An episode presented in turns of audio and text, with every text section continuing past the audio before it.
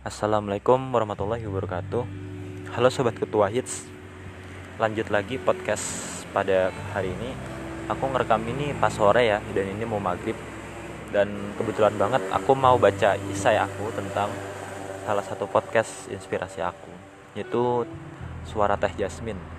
Jadi sekedar info Suara Teh Jasmine itu Adalah podcast yang dirintis oleh Teh Konita ya kalau nggak salah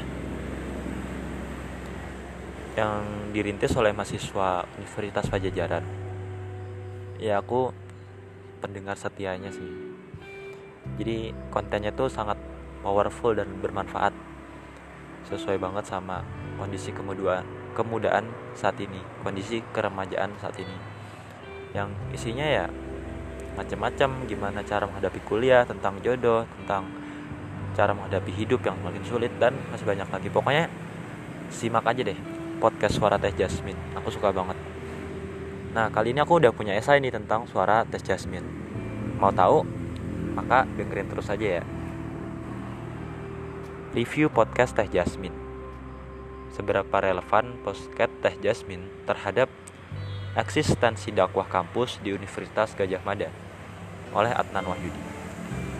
Globalisasi pada saat ini sudah menjamur bagaikan peluru yang keluar dari senapannya kita tahu bahwa hal tersebut mengandung hal negatif dan positif.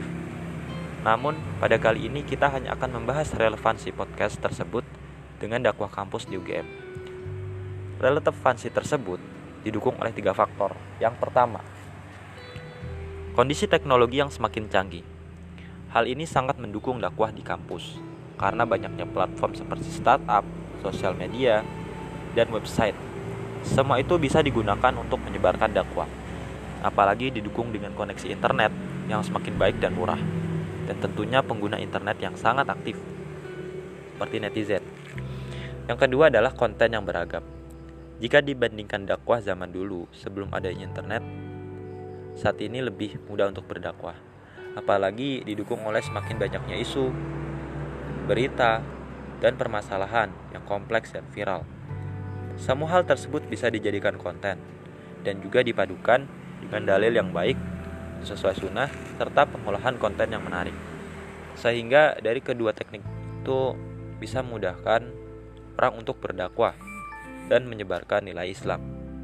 Dan yang terakhir, adanya manfaat yang bisa didapat.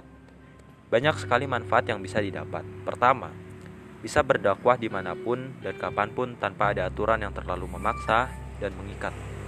Kedua, konten yang disajikan lebih segar dan mudah dipahami, tergantung subjek dan objek dakwahnya. Ketiga, persepsi orang terhadap dakwah jadi lebih positif.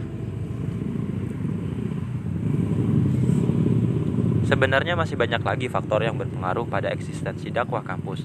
Namun pada intinya kita bisa melihat podcast Teh Jasmine yang dikelola oleh mahasiswa di salah satu universitas sebagai hal yang positif. Pembawaan konten begitu menyentuh dan sesuai gaya milenial, modern tapi tetap islami. Kemudian, netizen yang tiap hari memegang gadget juga semakin lama akan tertarik dengan dakwah. Selain itu, konten yang diangkat sesuai dengan permasalahan yang dihadapi anak zaman now. Dakwah yang dilakukan dengan cara tersebut tentunya juga dimulai dari kecil sebelum menjadi besar. Bisa kita mulai dengan merekam suara dai, kemudian diupload ke internet serta menyebarkan konten tersebut dengan masif di samping mengolah konten dengan profesional. Tidak hanya podcast yang mendukung dakwah kampus, kita bisa menggunakan Instagram, Twitter, dan lain bahkan Facebook, YouTube, podcast bahkan.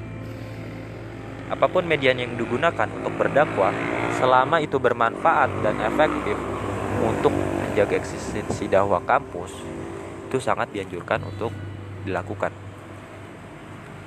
Nah itu esai yang pendek banget. Berhubung ini udah mau maghrib Jadi aku istirahatkan dulu ya podcast kali ini. Semoga bermanfaat. Yang intinya